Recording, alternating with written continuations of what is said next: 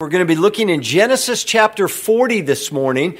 Genesis chapter 40. And if you're using one of the Bibles um, there in the seats in front of you, it's going to be page either 31 or 33, depending on what uh, copy of God's Word you have. Genesis chapter 40. And as you see, the title of the sermon, Forgotten by Man, but Remembered by God. And just before I pray and we get into things, two very quick things to mention. First of all, Abraham. Where's Abraham? Where are you, Abraham? Is he in here? He must have gone out with everybody.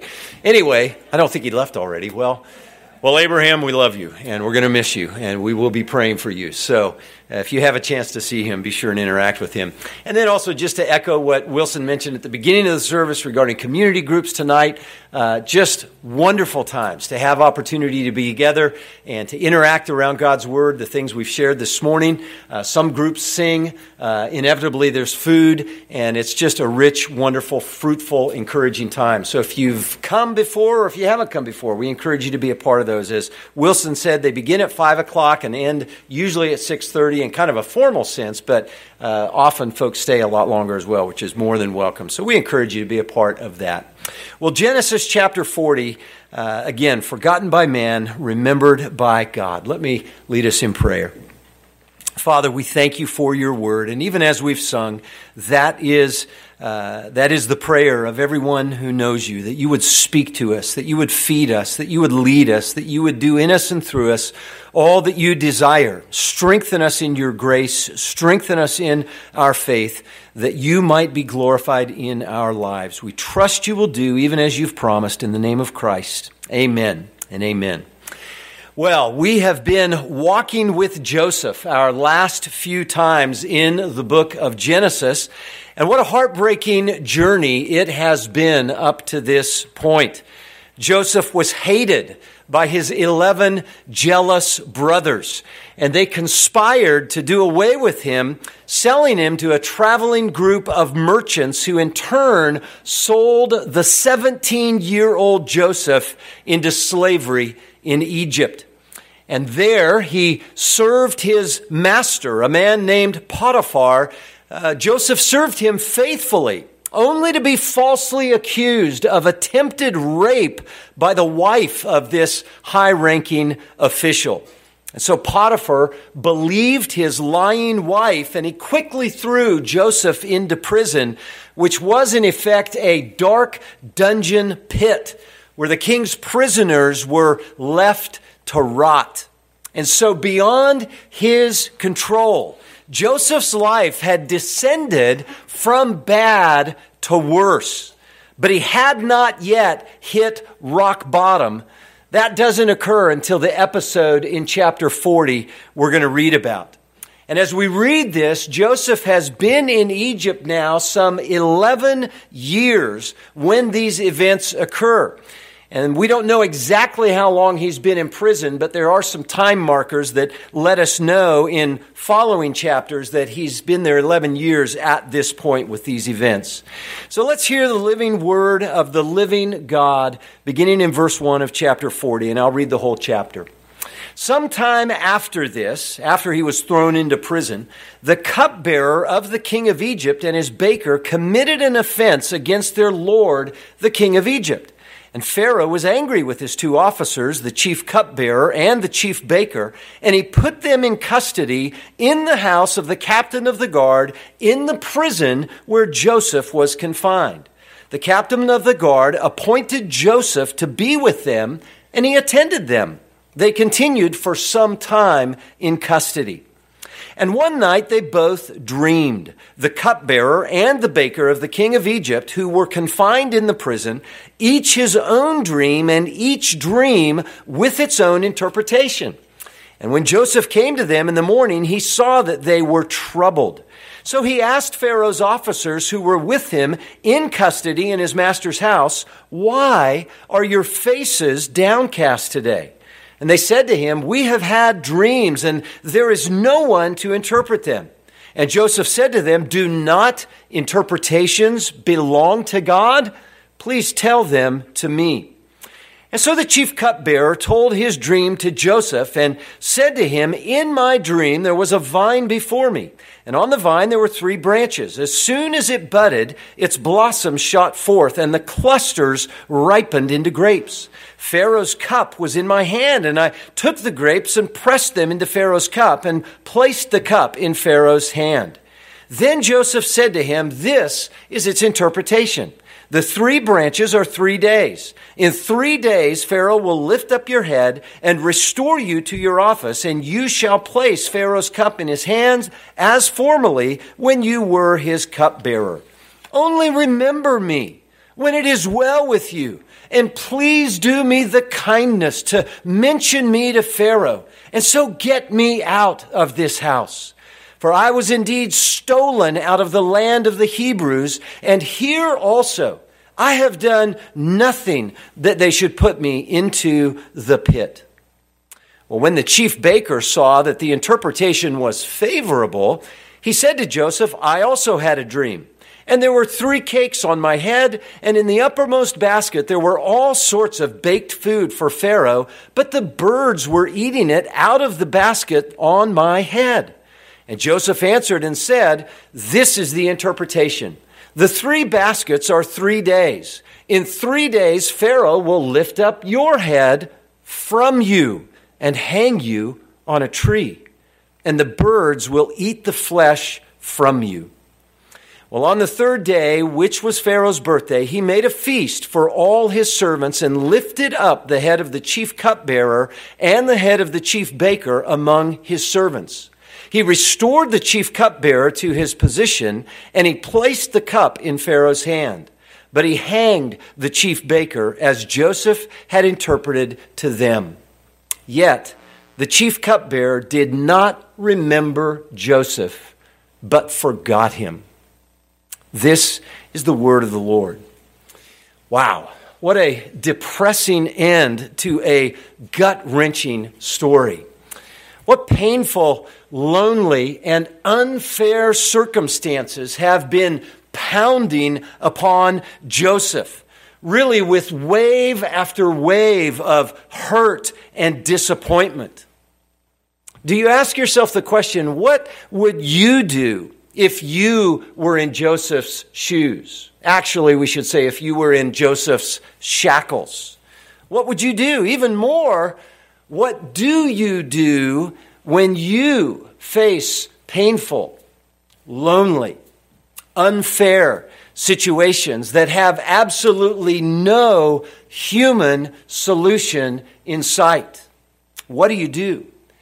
What do you do when these crushing situations make no sense to you and they leave you numb with distressing agony? Now, we understand, don't we, that such situations come in many different contexts. They can come in marriages between husband and wife. They can come in parent child or sibling relationships. They can come in extended family difficulties. They can come, of course, at work. They can come at school. They can come in our neighborhoods. They can come with health issues, with finance issues. They can come with unfulfilled desires and longings that can be very legitimate desires and longings and yet go unfilled. Or maybe such painful, lonely, and even unfair situations can come just in the mundane routines and rhythms of life. What do you do in such situations? And we have to also ask, what should we do in these kinds of desperate and difficult trials? Well, this very sad episode that we read of with Joseph actually overflows with rich covenant hope. And though Joseph was utterly forgotten by man, he was fully remembered by God. Now, here's the massive truth that we see that we should never forget. Here is the main lesson, the big idea of the passage, and it is this God always remembers and keeps his promises and his people in his way and in his time. God always keeps, he always remembers, and he always keeps his promises and his people in his way and in his time. And as we're going to see, because this is true, we should always patiently trust and obey God, including when we're in the most painful, lonely, unfair circumstances that we might face. Now, this truth that God always remembers and keeps his promises and his people in his way and in his time, this truth involves four specific remembrances that we should never forget. Remembrances that are intended to strengthen our faith in Jesus Christ. So that's what we want to highlight this morning these four specific reminders. Here's number one.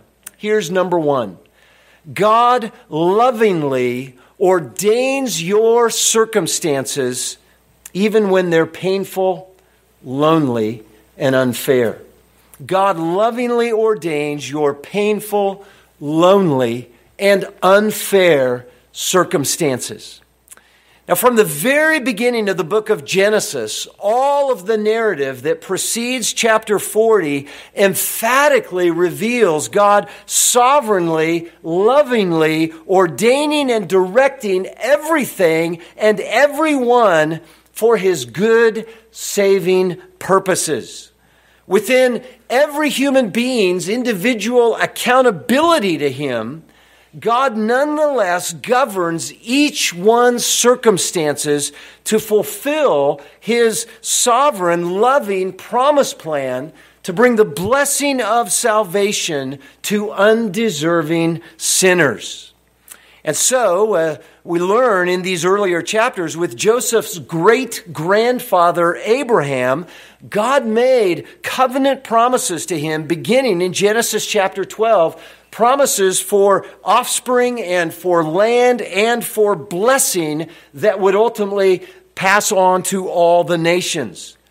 And in God's way and in God's time, eventually Isaac, Joseph's grandfather, was born to Abraham.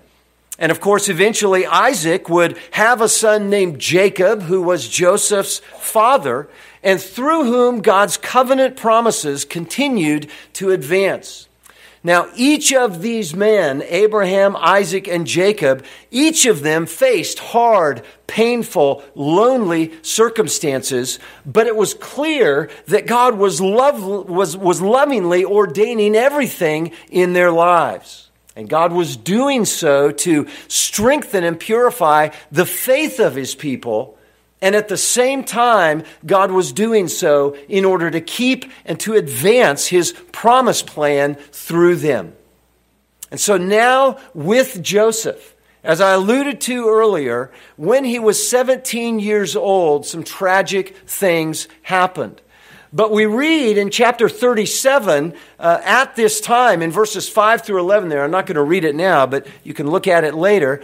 Uh, but there, when he was 17, God had given him prophetic dreams, dreams indicating that Joseph would eventually come to rule over his father and his brothers. And Joseph was, by the way, the next to the youngest of 12 brothers. And so he has these prophetic dreams.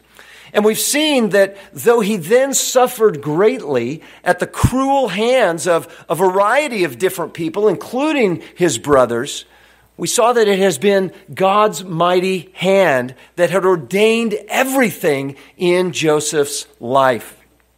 And so, within all of the calamities that he experienced, and then when he became a slave in Egypt, if you look back to chapter 39 in verse 2, at the very beginning of the chapter, we're told there that the Lord Yahweh was with Joseph. And he became a successful man, and he was in the house of his Egyptian master.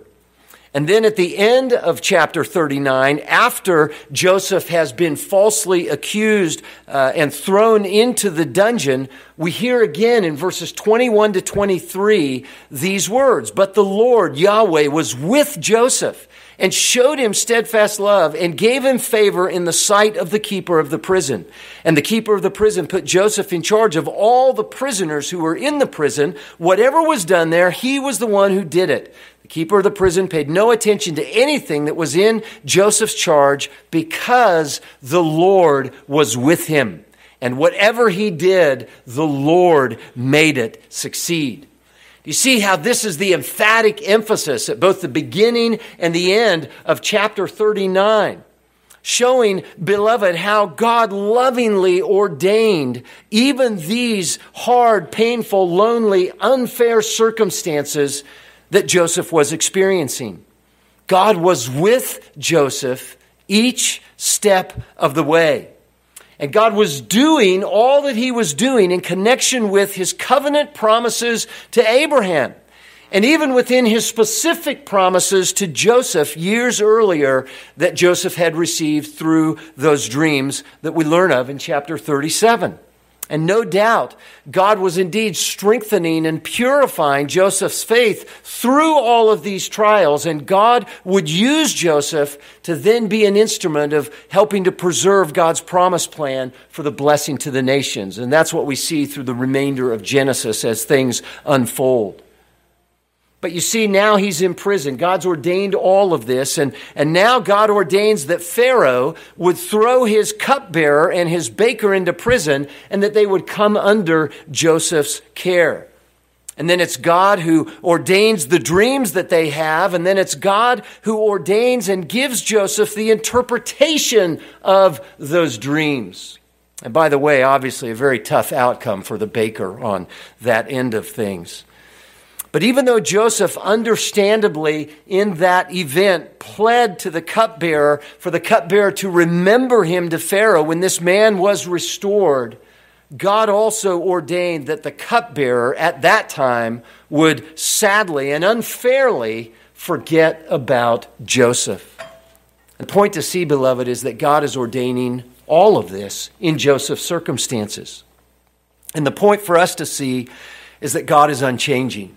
God is unchanging, and He still lovingly ordains all of the circumstances of all of His people, including you and me.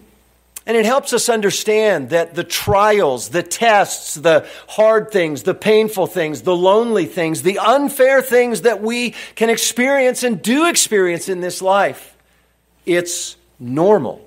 It's normal for God's people. And as a result, like Joseph, we're to patiently trust and obey God in whatever He's ordained for us, constantly finding our hope in Him alone.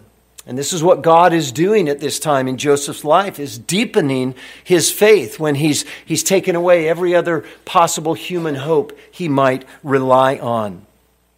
We're to find our hope in Him and Him alone. We're to trust and obey promises such as we find in James chapter 1, verses 2 to 4.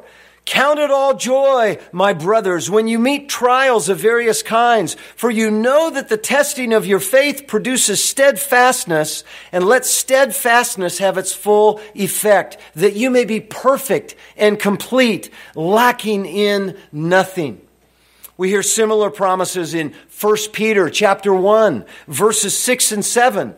Peter says, In this you rejoice, though now for a little while, if necessary, you've been grieved by various trials, so that the tested genuineness of your faith, more precious than gold, that perishes though it is tested by fire, may be found to result in praise and glory and honor at the revelation of Jesus Christ. And of course, promises even like Romans chapter 8, verse 28, where Paul says, We know that for those who love God, all things work together for good, for those who are called according to his purpose. All things, friends, all things work together for good in God's good purposes. So believe it, beloved. Believe it. God ordains all of your hard, painful, lonely, even unfair circumstances, perhaps those that you're experiencing at this very moment. God lovingly ordains these things not because He's harsh, not because He's cruel, not because He's not in control, but because He is good and because He is wise and because He is loving, even as we see this displayed and unfolding with Joseph. And so, whatever you may be facing this very moment, God wants you to patiently trust and obey Him and to know that He is with you if you are His through faith in Him. Well, this leads to a very specific second reminder for us to see and that we learn from Joseph's situation in Genesis 40. Not only that God lovingly ordains the painful, hard, lonely circumstances we face, but number two, God's grace is always sufficient for you in your painful, lonely, and unfair circumstances. God's grace is always sufficient for you within your painful, lonely, and unfair circumstances. As it was for Joseph, so it is for all of God's people. Now, again, as we've seen at the beginning of chapter 39, the beginning and the end of chapter 39, the Lord was emphatically with Joseph every single moment within these long, crushing, grievous trials. Joseph, or I'm sorry, God didn't leave Joseph between the end of chapter 39 and the beginning of chapter 40. We're to understand that God is still with him. He's still with him. And because God was with him, we're to understand that it was God's all sufficient grace that continually sustained and provided for Joseph, enabling him to patiently trust and obey God moment by moment. Now, just think about this for Joseph and this situation he's in. As I mentioned, he's been in Egypt now some 11 years, even though we don't know exactly how long he's actually been in prison. But he had absolutely no human hope within his circumstances. Absolutely none. But we see evidence of his faith and of his hope in God. And we also see evidence of God graciously upholding Joseph step by step. It was God's grace working through Joseph's faith that enabled him to resist the brazen sexual temptations of Potiphar's wife in Genesis chapter 39. Joseph resisted and he ran because he didn't want to sin against his God. And now the fruit of that is he is unjustly in prison. And yet God's grace enabled Joseph even there to keep trusting and obeying God. And so when the cupbearer and the baker arrive, and in time when they have their dreams, it's God's grace. Think about this. It's God's grace that enables Joseph to see their downcast, troubled countenance and to ask them essentially, What's up? What's up? And by God's grace, Joseph wasn't having a pity party for himself because of all of the pain and the loneliness and the injustice of what he was experiencing. What's he doing? He's looking to minister to others, and he engages these men. He's serving and ministering in the opportunities that God provides. Well, then it's God's grace that gives Joseph the interpretations of the dreams, as Joseph acknowledges those belong to God. And it's God's grace that then prompts Joseph to plead for the cupbearer to remember him to Pharaoh. Joseph understood where he was, he understood what had happened to him. And so he pleads, legitimately so, for the cupbearer to remember him when he's restored to Pharaoh. We can only imagine, can't we, how Joseph's hopes must have, uh, must have sprung up and been aroused at the opportunity that perhaps this cupbearer who goes to Pharaoh, to the king, to the man in charge, can secure Joseph's release. But then, as time went on, after the cupbearer had left, it's God's grace that still sustains Joseph as little by little he realizes he's been completely forgotten by men. Beloved, Joseph had no earthly human hope. He had none, but he had God with him. And in having God, he had the sufficiency of God's grace. You see, Joseph had nothing to hope for in his circumstances, but he had everything to hope for with both the presence and the promises of God and with the sufficiency of God's grace. And so, by God's grace, Joseph kept patiently relying on the wisdom, power, goodness, authority, love, and grace of God. He couldn't do anything else. He was stuck and chained in a prison pit. And God wants you to know, and He wants me to know, and to be reminded that whatever we're facing right now, in the circumstances that He has lovingly ordained, that His grace, His grace is fully sufficient to sustain you and I in those circumstances. His grace is fully sufficient for whatever we need. Beloved, the Apostle Paul learned this very truth in painful ways. And he speaks of it in 2 Corinthians chapter 12 verses 7 through 10. Listen to what he declares.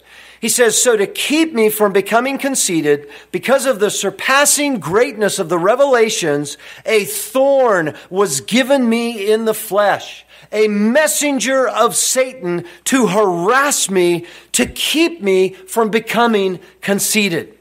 He says, Three times I pleaded with the Lord about this, that it should leave me. But God's response was to me, Paul says in verse 9, My grace is sufficient for you, for my power is made perfect in weakness.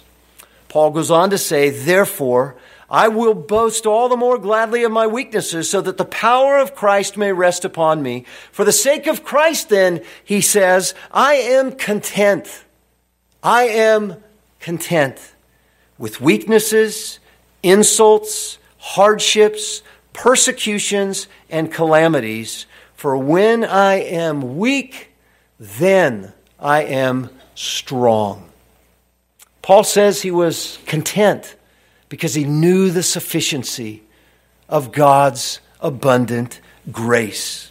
And when Paul was weak, then he was strong. How are you in the situations that God has lovingly ordained in your life? Are you content? in the sufficiency of God's grace, in the sufficiency of His strength in the midst of your weaknesses. The story is told of the 19th century preacher Charles Spurgeon. That one day he was riding home on his horse after a heavy day's work, feeling weary and depressed. And suddenly the verse flashed into his mind My grace is sufficient for you. And he responded and said, I should think it is, Lord. And it burst, and he burst out laughing. He burst out laughing because it seemed to make unbelief so absurd. And so he said, and he testified of this, he said, quote, it was as if some little fish, being very thirsty, was troubled about drinking the river dry. And the river said, drink away, little fish, my stream is sufficient for you. Or it seemed like a little mouse in the granaries of Egypt after seven years of plenty, fearing that it might die of famine. And one might say to that little mouse, Cheer up, little mouse. My granaries are sufficient for you. Or it was like a man up on a mountain saying to himself, I fear I shall exhaust all the oxygen in the atmosphere. But the earth responding and saying, Breathe away, O man, and fill your lungs. My atmosphere is sufficient for you. Do you get the point? God's grace is inexhaustible. His grace is absolutely inexhaustible. And it is always abundantly sufficient for all your needs within every single moment of your painful, lonely, unfair, hard circumstances. Come always then Come always then to God's throne of grace through faith and prayer in the confident sufficiency of all that He has given in the Lord Jesus Christ. Come always to Him and receive fresh supplies of His all sufficient grace. And as you daily draw on God's grace, never forget this third reminder that we see in our text. And it is this number three, God will bring your painful, lonely, and unfair circumstances to an end. God will bring your painful, lonely, and unfair circumstances to an end. And I should say, in His way and in His time. Now, as you know, Genesis 40 is not the end of the story for Joseph. And your current situation is not the end of the story in your life. In the case of Joseph, in God's providence, as we'll see next time in Genesis chapter 41, the cupbearer will eventually remember Joseph to Pharaoh. In fact, we're told there at the very beginning of chapter 41, after two whole years, these events unfold. And so the cupbearer actually becomes the instrument of Joseph's release from prison, and not only his release from prison, but his immediate ascendancy to the unimaginable prominence of being second in command in Egypt, second only to Pharaoh himself. It's amazing and overwhelming. But as I noted, it would be two long years before this would happen. And it would be many more years after that before God's promises came to even greater fulfillment. And so, what happens in chapter 40 with Joseph being forgotten? It is rock bottom for Joseph. But it's also the seeds of the beginning of what God has planned to raise him up. And you see, this point that God will bring your painful, lonely, and unfair circumstances to an end, as I mentioned, it is the in His way and in His time part of the truth that we see in God's dealings with Joseph. And keep this in mind. In all of God's dealings with Joseph, He was not only remembering and keeping Joseph, but he was also remembering and keeping his covenant promises to all his people for the blessing of all of the nations, including you and me. That's what's going on with what God is doing in, in preserving and keeping Joseph. And this is what we'll continue to see as the story unfolds through the rest of Genesis. In fact, this is what we continue to see through the rest of all of the Old Testament in everything that's there in God's doings and workings in anticipating and culminating in the salvation that he, he accomplishes in the Lord Jesus Christ. And so, beloved, as it was with Joseph, often the trials that he ordains for us, they become harder and harder before they come, be, be, be, excuse me, before they become better. In other words, God's providences in our lives, in our circumstances, often seem to move us backward before they move us forward. They often seem to take us down before He raises us up. And again, this is normal. This is normal in the lives of God's people. God always remembers and keeps his promises and his people in his way and in his time. In his loving and wise promises, and we have to lay hold of this as well, in his loving and wise promises as well as his providence, he may well bring your trials to an end in this life. Or you may not know the completion of those trials until you are in heaven in God's presence. As the song that we often sing declares, whatever God ordains is right. And so keep patiently trusting and obeying Him, beloved. He will, in His wise and good time, bring trials to an end, either in this world or when we're in heaven. Think about what the writer of Hebrews says in chapter 12, beginning in verse 7, and speaking of the fact that God brings trials as a means of disciplining us, training us, nurturing us, and maturing us. He says there in Hebrews 12, verse 7, it is for discipline that you have to endure. God is treating you as sons, as children. For what son is there whom his father does not discipline? If you are left without discipline, in which all have participated, then you are illegitimate children and not sons. Besides this, we have had earthly fathers who disciplined us, and we respected them. Shall we not much more be subject to the Father of spirits and live? He says, They disciplined us for a short time as it seemed best to them, but He disciplines us for our good that we may share His holiness. And then it goes on to say, verse 11, For the moment, for the moment, all discipline seems painful rather than pleasant, but later it yields the peaceful fruit of righteousness to those who have been trained by it. He will bring the trials that he lovingly ordains eventually to an end. But in the meantime, he's using them for his purposes to mature us, to grow us, to strengthen and purify our faith, that we might share in His holiness all the more. And so we lay hold of promises like that in Hebrews 12. Other promises like 1 Peter 5, verses 6 and 7, where Peter says, Humble yourselves, therefore, under the mighty hand of God, so that at the proper time, at the proper time, in God's proper timing, at the proper time, he may exalt you. And we humble ourselves, he goes on to say, by casting all of your anxieties on Him because He cares for you, which is another way of saying draw upon His all sufficient grace. Cast your cares upon Him. And so, beloved, never forget these reminders. First of all, that God lovingly ordains your painful, lonely, and unfair circumstances. Second of all, that His grace is always sufficient for you and third, in his way and in his time, he will bring an end to your trials.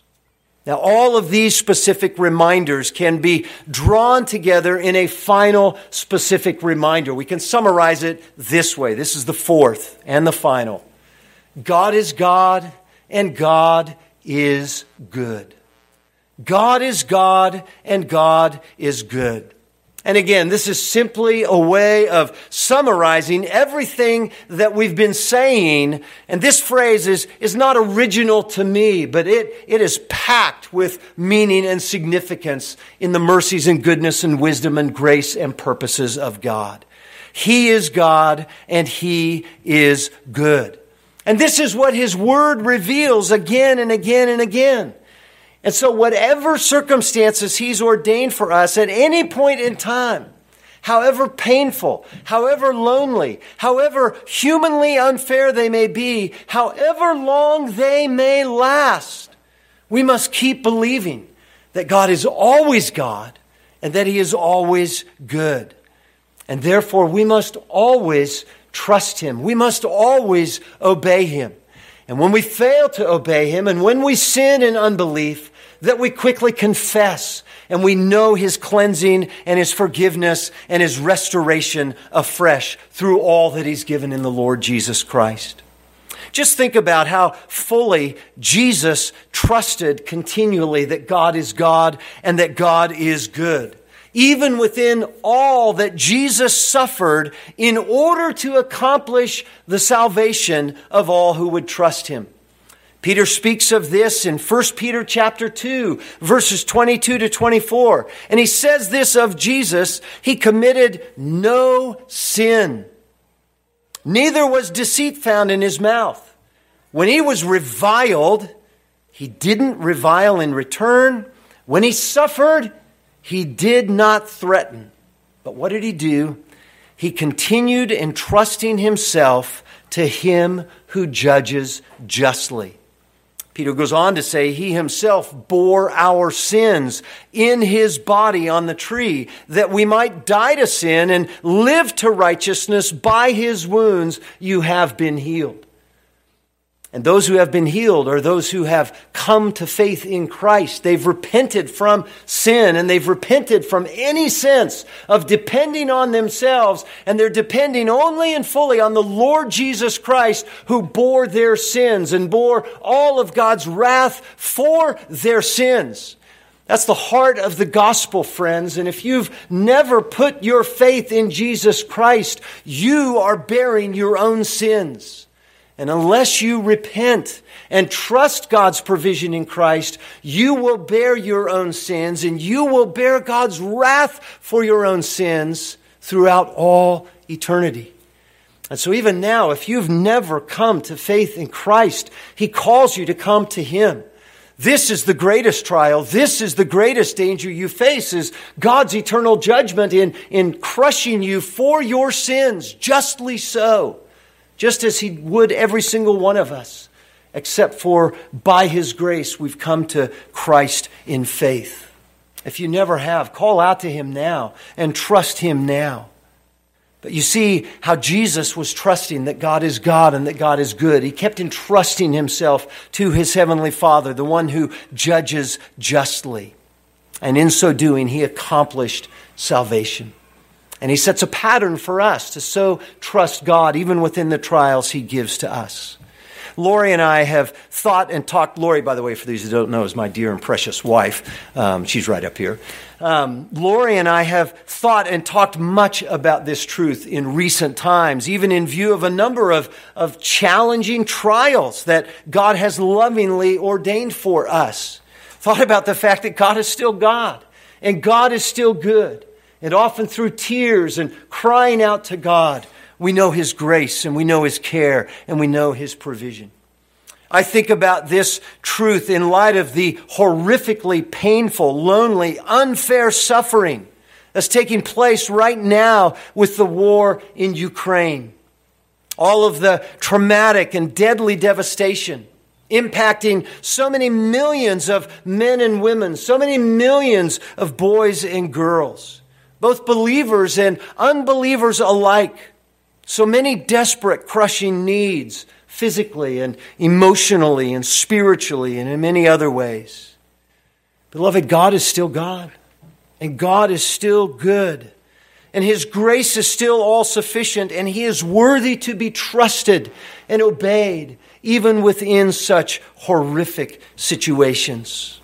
This is why we keep praying for everything taking place there, praying for God's provision, praying for God's purposes to abound, praying for God to pour out grace upon those who belong to Him, praying, out, praying for God to pour out grace to those who don't know Him, that they would come to faith in Christ. And so we pray. Well, how about you, dear friend? How about you this morning?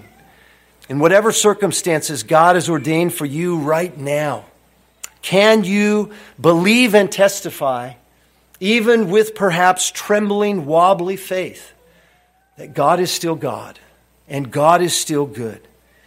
Oh, keep trusting and keep obeying Him, beloved.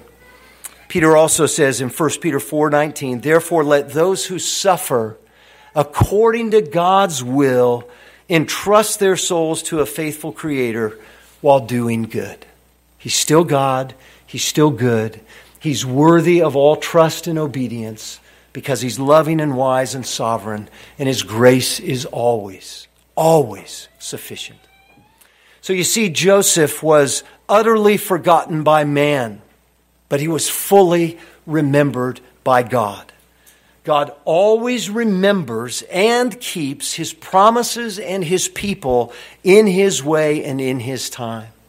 And so never forget these reminders that God lovingly ordains our painful, lonely, unfair circumstances, that God's grace is always sufficient for us within these things He ordains, that He will indeed, in His way and in His time, bring an end to our circumstances, and that He is God and that He is good.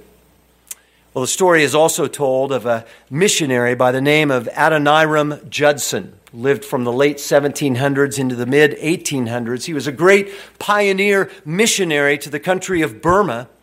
And he had been thrown into a horrible prison by the toughest Burmese people that could be imagined. And the, the torture he experienced was awful. And he had almost no fruit to show for the many years of hardship that he experienced in Burma. He wasn't sure whether or not his years of translation work, of translation, translating the Bible into the local language, uh, whether or not it would even be destroyed. And in those dark conditions, suffering from fever and weakness, one time he received a letter from a friend who asked him, Judson, how's the outlook? How's the outlook? You know what Judson's answer was? He said, The outlook is as bright as the promises of God. The outlook is as bright as the promises of God. That's it, friends. That's what Joseph was ultimately embracing, as we'll come to see in things that unfold beyond the end of chapter 40. The future, the outlook is as bright as the promises of God. So, because of this, we should always trust, patiently trust and obey God by His grace and for His glory. And as Zach read from James chapter 5 earlier, that's what I'll end with. Verses 7 and 8. Be patient, therefore, brothers and sisters, is certainly implied, until the coming of the Lord. See how the farmer waits for the precious fruit of the earth, being patient about it until it receives the early and late rains. You also be patient. Establish your hearts, for the coming of the Lord is at hand. Amen. Amen. Let me pray. Oh, how we need your grace, oh Father. We can't even imagine the, the loneliness, the pain, the agony, the hopelessness, the despair, crushing despair that Joseph would have been tempted to feel. And no doubt, even as we see evidences of his faith in you and evidences of your grace sustaining and providing for him, we know it was no doubt through many tears and much agony. And Father, yet you had your purposes, and you sustained and you provided in ways that, that defy anything that could be imagined. And we know the same is true because you've made the same promises, even in a fuller way to us than what Joseph knew because he didn't have the 66 books of your revelation that we now have. Father, we need your grace. We need your strength for every single one of us within whatever circumstances you've ordained right now. We need your grace to trust you, to obey you, to not grumble, to not complain, to not disobey and sin in any number of ways, but to persevere and to be patient, knowing that you are always God and that you are always good and that you are worthy to be trusted. So please help us to do so for our joy and fruitfulness in you, for your glory and your work in our lives. We pray in the name of Christ. Amen. Amen.